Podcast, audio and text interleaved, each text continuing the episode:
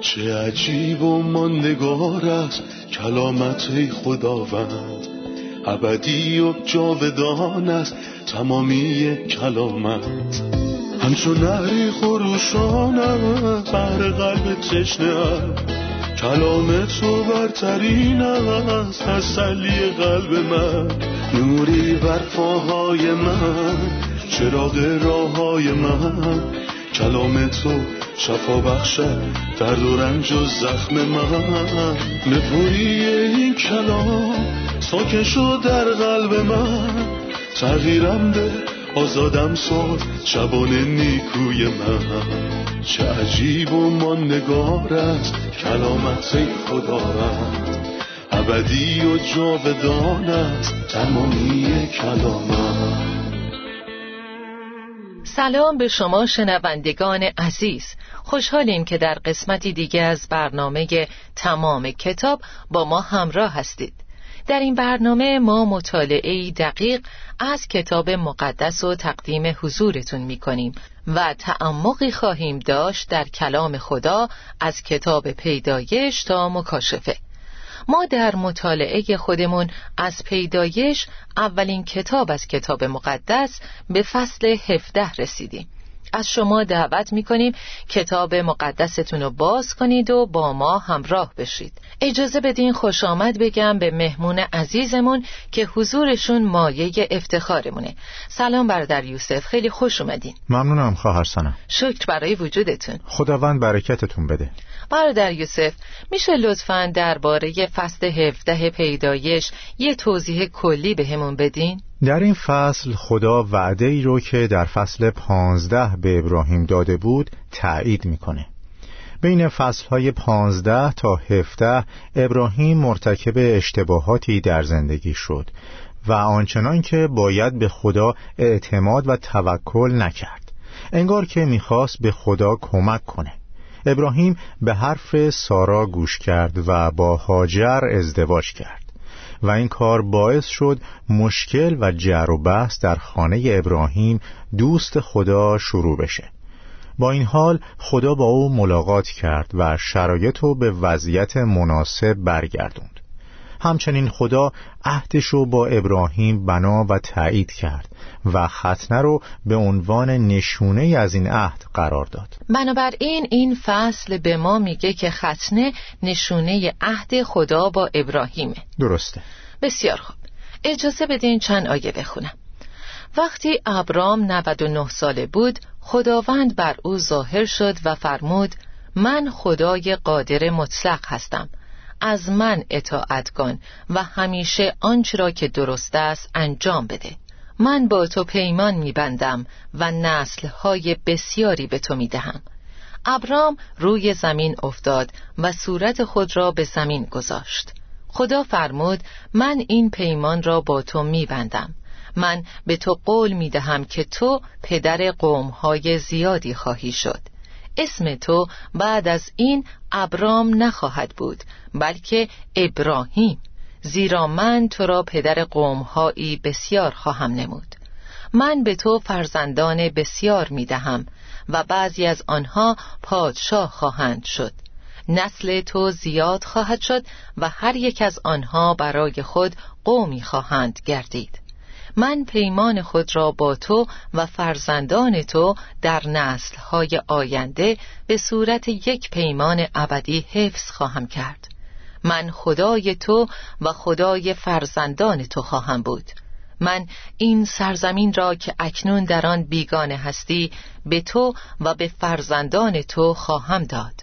تمام سرزمین کنعان برای همیشه متعلق به نسل تو خواهد شد و من خدای ایشان خواهم بود. کتاب مقدس سن دقیق ابراهیمو میگه، چون ابرام نود و نه ساله بود.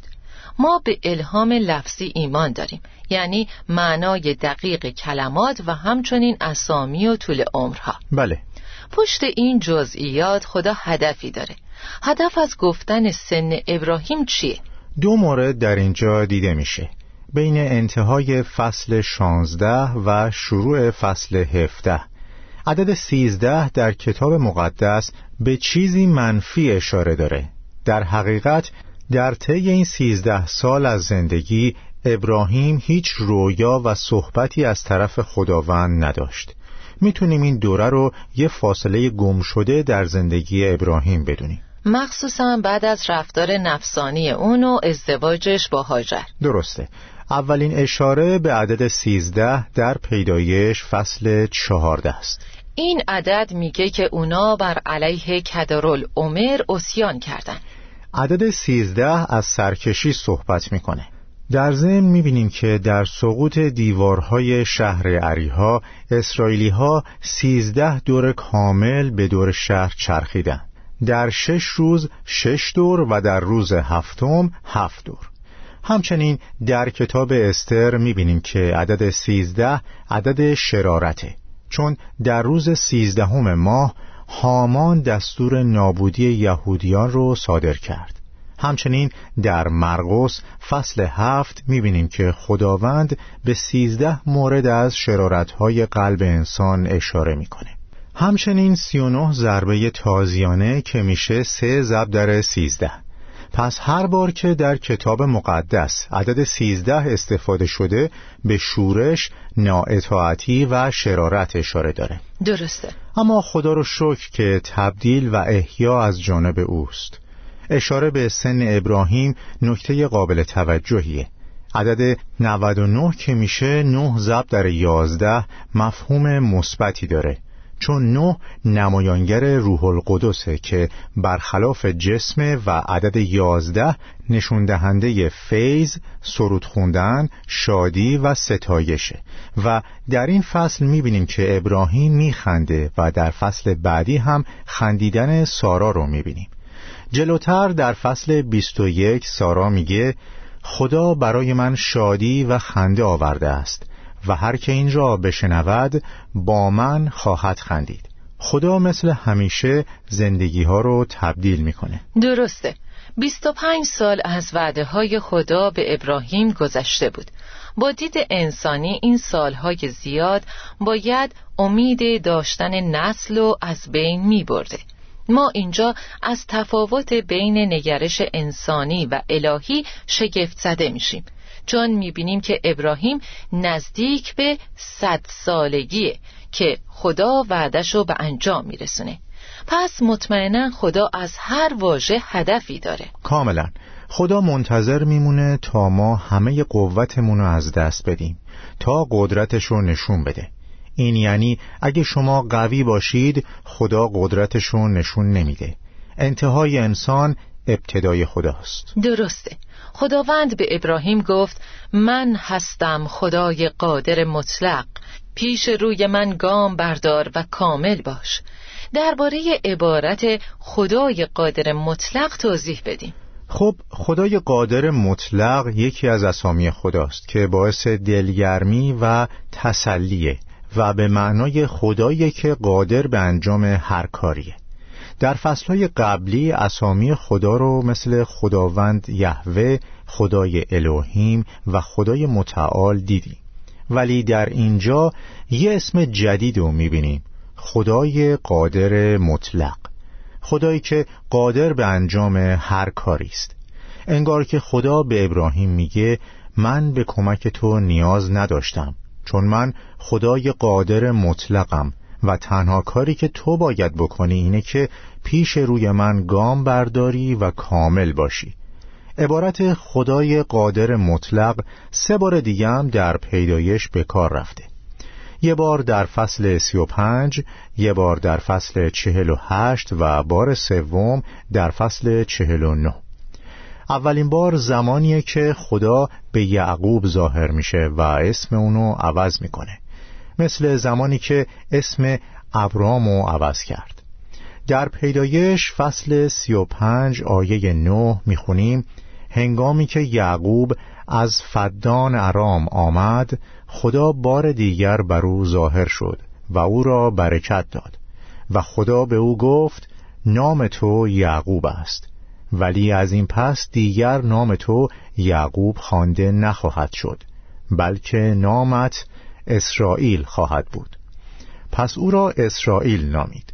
و خدا به او گفت من خدای قادر مطلق هستم. از دیدگاه انسانی هر شخصی میتونه اسمشو بدون سختی عوض کنه، ولی هیچ کس نمیتونه شخصیتشو عوض کنه. درسته. خدا نه تنها نامها رو عوض میکنه، بلکه شخصیتها رو هم تبدیل میکنه. همچنین درباره خدای قادر مطلق در پیدایش فصل چهل و هشت آیه سه میخونیم: یعقوب به یوسف گفت خدای قادر مطلق در لوز کنعان به من ظاهر شد و مرا برکت داد. این باعث تعجب نیست، چرا که یعقوب نیز یوسف را در پیدایش چهل و نه برکت داد و گفت به واسطه خدای پدرت که تو را یاری می‌دهد و به واسطه آن قادر مطلق که تو را برکت می‌دهد. کسی که ما رو برکت میده خدای قادر مطلقه که میتونه تلخی رو به شیرینی تبدیل کنه. درسته. ابراهیم به سن صد سالگی رسید، یعنی آخرای عمر انسان، و هیچ امیدی برای بچه دار شدن نداشت. پس خدا باید به عنوان خدای قادر مطلق باهاش ملاقات میکرد. خدای الشدای، خدایی که بر همه چیز قادره. کاملا همینطوره. درسی که اینجا باید همه ما یاد بگیریم اینه که دست خدا قادره در تمام درهای بسته زندگی ما، حتی تا به مرگ عمل بکنه. بله، خدا میتونه هر کاری انجام بده. ما خوندیم که خدا اسمشو به عنوان خدای قادر مطلق اعلان کرد. همچنین به ابراهیم گفت که پیش روی من گام بردار و کامل باش. با این حال در عهد جدید خدا از ما میخواد که از پی قدمهای او بریم. آیا ما باید پیشا پیش خدا حرکت کنیم یا به دنبال اون بریم؟ برادر یوسف، پیش روی من گام بردار و کامل باش به چه معنیه؟ سه مسیر برای ما وجود داره تا با خدا راه بریم: پیش روی او، در کنار او و پشت سر او. این راهها در جایگاه خودشون منحصر به فردن. من پیش روی خدا گام برمیدارم، مثل کودکی که پیش روی پدرش راه میره. مطمئنم که یه پدر حکیم اجازه نمیده بچه هاش پشت سرش راه برن تا کسی بدزدتشون. علاوه بر اون در این صورت نمیتونه راه رفتنشونو ببینه. درسته. اگه بچه ها پشت سرش بیان، پدر حکیم مراقب راه هایی که بچه هاش در اونا قدم برمیدارن و با جلوتر راه رفتن از اونا امنیت رو براشون فراهم میکنه. و من با خدا راه میرم، مثل یک دوست. آموس سه سه میگه: آیا دو نفر با هم راه میروند جز آنکه توافق کرده باشند؟ خنوخ با خدا راه رفت، نوح با خدا راه رفت. در غزل غزلها داماد به عروس میگه: ای عروس من، با من از لبنان بیا. پس دوست کنار دوستش و عروس کنار شوهرش راه میره، ولی خادم پشت سر خداوند قدم برمیداره و برای همینه که ما مثل خادمین باید پشت سر خداوند بریم و مثل شاگردان رد پاهای مسیح رو دنبال کنیم. این خیلی زیباست که در مواقع امن ما پیشاپیش خداوند گام برداریم و در زمان مشارکت با خداوند راه بریم و در هنگام شاگردی و یادگیری پشت سر خداوند قدم برداریم. بسیار عالی. پس خداوند به ابراهیم گفت که پیش روی من گام بردار و کامل باش. برادر، میبینیم که اول خدا درباره عهد و مفاد اون توضیح داد و بعد درباره نشانه اون گفت. میشه بیشتر در این باره توضیح بدین؟ به طور کلی سه مورد ضروری در این عهد وجود داره. اولین چیز اینه که خدا ابراهیمو کثیر میسازه و ما میدونیم که قبلا هم در فصل پانزده خدا این وعده رو به ابراهیم داده بود و گفت من نسل تو رو مثل ستاره های آسمان غیر قابل شمارش میکنم. در اینجا خدا گفت تو را بسیار بسیار بارور خواهم ساخت، از تو قوم ها پدید خواهم آورد و پادشاهان از تو به وجود خواهند آمد. دوم این که تا تو را و پس از تو نسل تو را خدا باشم. خدا داره به ابراهیم میگه من تو رو میشناسم، من خدای تو و نسل تو خواهم بود و اونا با من رابطه خواهند داشت. سوم این که سرزمین کنعان را به تو و پس از تو به نسل تو خواهم داد. پس این سه مورد اینا هستند: نسلی کثیر، رابطه ویژه بین خدا و نسل ابراهیم و اینکه خدای خالق سرزمینی رو به این نسل به ملکیت میده. درسته، بسیار خوب. پس از اونجایی که ابراهیم نسل کثیری داره، خدا اسمشو از ابرام به ابراهیم عوض کرد. میشه لطفاً معنی اسم ابراهیم رو به ما بگین و همچنین توضیح بدین که درباره کسانی که اسمشون در کتاب مقدس عوض شده، هدف این تغییر چی بوده؟ در واقع تغییر اسم الهام لفظی رو که ما بهش ایمان داریم تأیید میکنه. برای مثال میبینیم که فرق بین ابرام و ابراهیم دو حرف ه و ی هستند، ولی همین دو حرف معنی اسمشو از پدری والا به پدر قومهای بسیار عوض کرد. این یعنی خدا از عوض کردن اسامی هدف خاصی داره و انگار به ابراهیم میگه که تو نه تنها پدر والایی خواهی بود، بلکه پدر قومهای بیشماری خواهی شد. در عهد جدید ابراهیم پدر همه ماست، یعنی تمام ایمانداران. علاوه بر ابراهیم، شخص دیگه‌ای که خدا اسمشو عوض کرد یعقوب بود. خدا یعقوب که به معنی فریبکاره به اسرائیل یعنی شاهزاده خدا تغییر داد.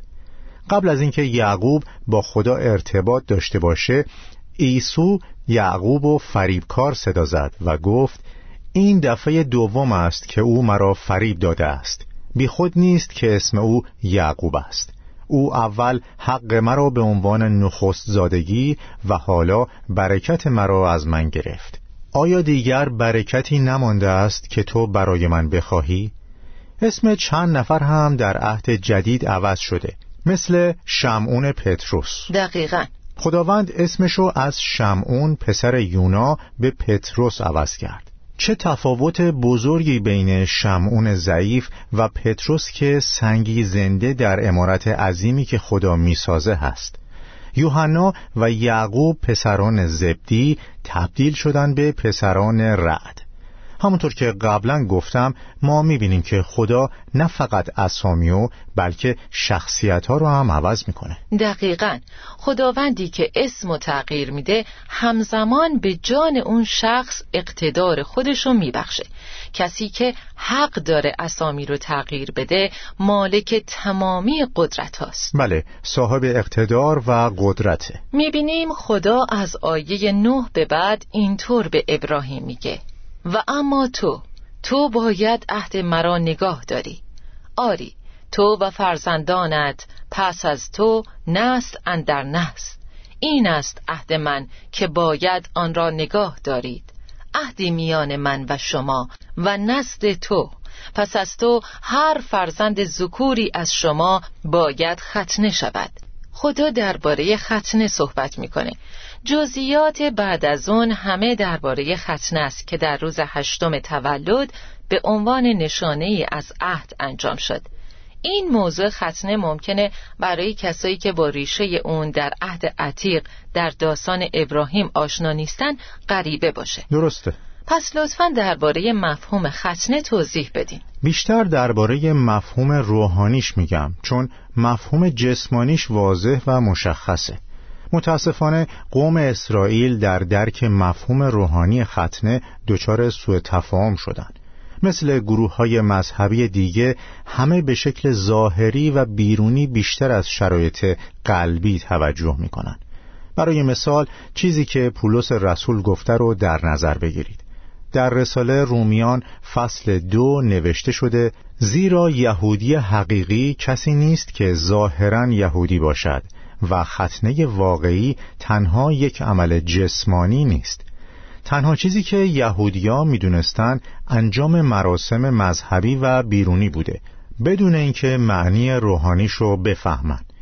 آیه بیست و نه میگه: بلکه یهود واقعی شخصی است که از باطن یهودی باشد، یعنی قلبش ختنه شده باشد و این نیز کار روح خداست، نه کار شریعت مکتوب.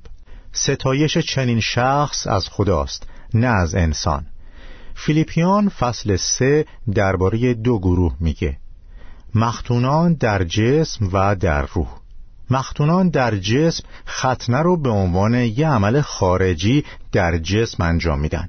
پولس در این باره در گلاتیان هم میگه آنها میخواهند که شما ختنه شوید تا در یک عمل جسمانی ببالند، بدون هیچ معنی روحانی و درونی.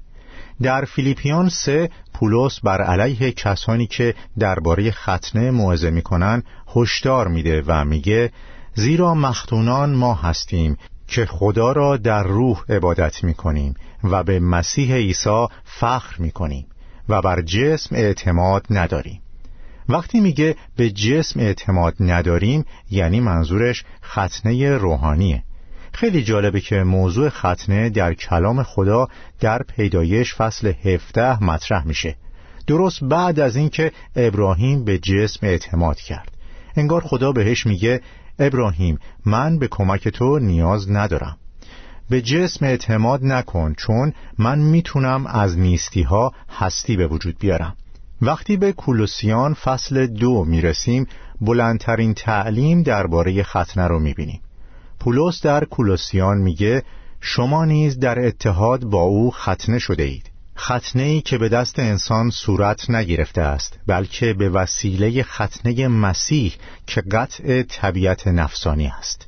وقتی مسیح روی صلیب مرد ما از طبیعت نفسانی منقطع شدیم و نسبت بهش مردیم. نسبت به انسان قدیم؟ بله، نسبت به انسان قدیم، و دیگه به جسم اعتماد نداریم و به ختنه جسمانی فخر نمی کنیم.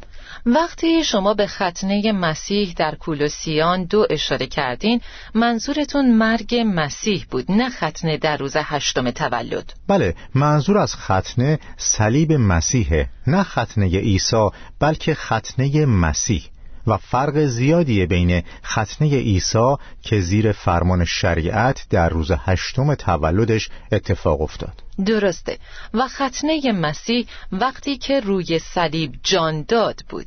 در دانیال فصل نه میگه مسیح منقطع خواهد شد و هیچ نخواهد داشت. دقیقاً درسته. در ادامه فصل هفده پیدایش درباره عمل ختنه و جزئیاتش توضیح میده، مثلا اینکه هر مردی شامل ابراهیم و همه اهل خونش و حتی غلامان باید ختنه بشن و هر بچه پسری که متولد میشه در روز هشتم ختنه بشه. درسته. چرا ختنه شامل همه میشه و هیچ استثنایی نداره؟ ختنه نشان جسمانی عهده و هر کسی که میخواسته در برکات اون عهد سهمی داشته باشه باید این نشان جسمانی و مثل یه نشونه خارجی داشته باشه. در خروج فصل دوازده درباره عید پسحه و شخص غریبه‌ای که میخواست در پسح سهیم باشه باید ختنه میشد. درسته. و اگه ختنه نمیشد نمیتونست از شام پسح بخوره. پس اگه میخواید از برکات عهد لذت ببرید باید اول شرایطش انجام بدید. و در رابطه با خودمون ما میدونیم که نمیتونیم از مرگ و صلیب مسیح بهره‌مند باشیم مگر اینکه اعتمادمون رو از انسان قدیم و جسم برداریم. در نتیجه یاد گرفتیم که ختنه یه نماد جسمانی برای عهدیه که خداوند با ابراهیم و نسل اون بسته، و از نظر روحانی ختنه یعنی اینکه اعتمادمون به جسم یا انسان قدیم نباشه، چون انسانیت کهنه ما با مرگ مسیح بر روی صلیب و منقطع شدن اون از بین رفته. دقیقاً. بسیار خوب، استراحت کوتاهی می‌کنیم و خیلی زود برمیگردیم.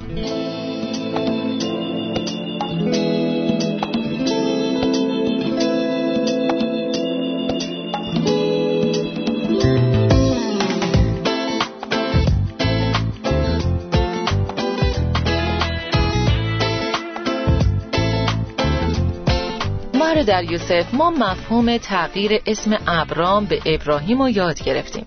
حالا میشه توضیح بدین که چرا اسم سارای به سارا تبدیل شد؟ سارای یعنی شاه دخت من و سارای شاه دخت ابراهیم بود، ولی سارا یعنی شاه دخت، یعنی سارا نه تنها شاه دخت شوهرش ابراهیمه بلکه شاه دخت تمام خانواده خداست. فکر میکنم منظور پتروس رسول در رساله اولش فصل سه هم همینه وقتی که به ایمانداران خانوم میگه پس اگر شما هم نیکوکاری کنید و از چیزی نترسید دختران او خواهید بود. وقتی خداوند مردم رو عوض میکنه تبدیل به شخص بهتری میکنه. سارای تبدیل به یه شاه دخت شد، نه فقط برای ابراهیم بلکه برای تمام قوم خدا تا ازش الگو و چیزای زیادی یاد بگیرن. درسته. برادر یوسف بعد از اینکه خداوند اسم سارای رو به سارا عوض کرد در آیه شانزده گفت من او را برکت خواهم داد و نیز پسری از او به تو خواهم بخشید، من او را برکت خواهم داد و از او قومها به وجود خواهم آورد، پادشاهان قومها از او پدید خواهند آمد. کلام خدا در آیه هفده میگه ابراهیم به روی در افتاد و خندید. خنده ابراهیم چه نوع خنده‌ای بود؟ از روی ایمان بود یا از روی بی ایمانی؟ نشون دهنده شک و تردید بود یا اطمینان؟ کلام خدا اینو مشخصاً بیان نمی‌کنه، ولی به نظر من مطابق چیزی که از رومیان چهار یاد می‌گیریم وقتی خداوند به ابراهیم ظاهر شد بهش گفت پیش روی من گام بردار و کامل باش. ابراهیم درسی یاد گرفت و عکس‌العملش اینو نشون میده. انگار که ابراهیم اینطور فکر میکنه که از اونجایی که خود خدا داره با من صحبت میکنه من بهش ایمان خواهم داشت و به وعده‌ها شک نمیکنم. با اینکه من حدود صد سالمه و سارای هم نود سالشه به وعده خداوند ایمان دارم. رساله رومیان فصل چهار به روشنی این رفتار رو بیان میکنه.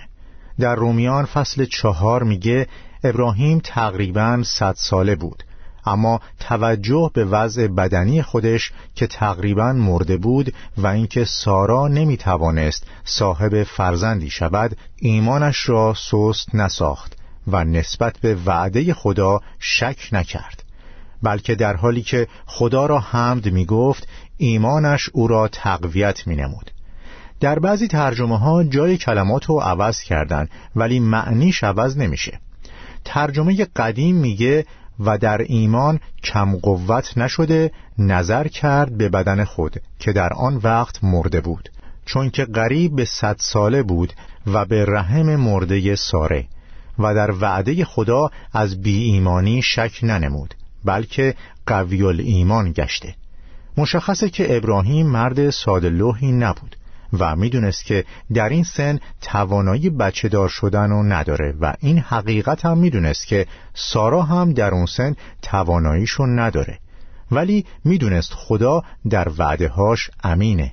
چیزی که خیلی فوق‌العاده است اینه که اگه خدا چیزی بگه غیر ممکنه انجامش نده و اگه خدا وعده‌ای بده محال محقق نشه. این درسیه که ما از ابراهیم پدر تمام ایمانداران یاد میگیریم.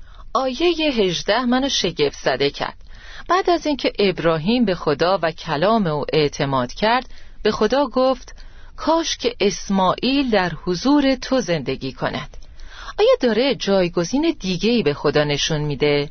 آیا ابراهیم به اسماعیل راضی بود و وعده پسری از خودش و سارا رو فراموش کرده بود یا منتظر تحقق وعده بوده و برای پسرش اسماعیل هم دعا میکرد؟ ما واقعا نمیتونیم بگیم منظورش چی بوده، ولی من میخوام یه راهنمایی کلی به همه بکنم.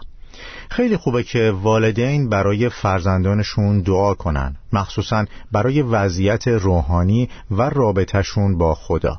ابراهیم برای زندگی اسماعیل دعا کرد، ولی مهم اینه که خواست اون در حضور خدا زندگی کنه. این درس خوبیه که مادرها و پدرها از ابراهیم پدر ایمانداران یاد بگیرن که به بچه هاشون خدا ترسی و احترام به خدا رو تعلیم بدن و برای اونا و وضعیت روحانیشون دعا کنن. درسته.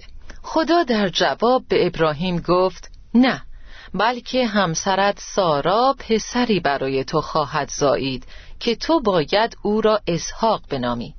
خدا به اسحاق اشاره کرد و به نام خوندش. نکته منحصر به فرد اسم اسحاق چیه؟ در رومیان چهار نوشته شده خدا نیستی ها را هستی می بخشد. درباره اسماعیل خدا دعای ابراهیم رو شنید و همینطور قبل از تولد اسمش رو انتخاب کرد. درباره اسحاق هم خدا قبل از تولد این نامو بهش بخشید، اسحاق که به معنی خنده و شادی است. اسحاق باعث شادی ابراهیم و سارا شد و هر کسی زندگی اونا رو شنید خندید و بیشتر از اون وقتی پسر اصلی ابراهیم یعنی خداوند عیسی مسیح به دنیا آمد، آسمان اومدنش رو اعلان کرد و گفت نترسید، من برای شما مژده‌ای دارم، شادی بزرگی شامل حال تمامی این قوم خواهد شد. بخش آخر فصل هفده برکتی برای اسماعیل و نسلش داره، چون اسماعیل هم ختنه شده بود. لطفاً در این باره توضیح بدین. در اینجا میبینیم که ابراهیم به محض رفتن از حضور خدا فرمان خدا رو اجرا کرد. ابراهیم به اطاعت سریع شناخته شده است. منظورتون ختنه است؟ بله، همه رو ختنه کرد، یعنی همه کسایی که در خونش به دنیا اومده بودن، حتی خادماش رو هم ختنه کرد و در حقیقت این جزئی از شخصیت ابراهیم بود که به محض اینکه دستوری دریافت می‌کرد اونو انجام می‌داد. خیلی ممنونم برادر یوسف.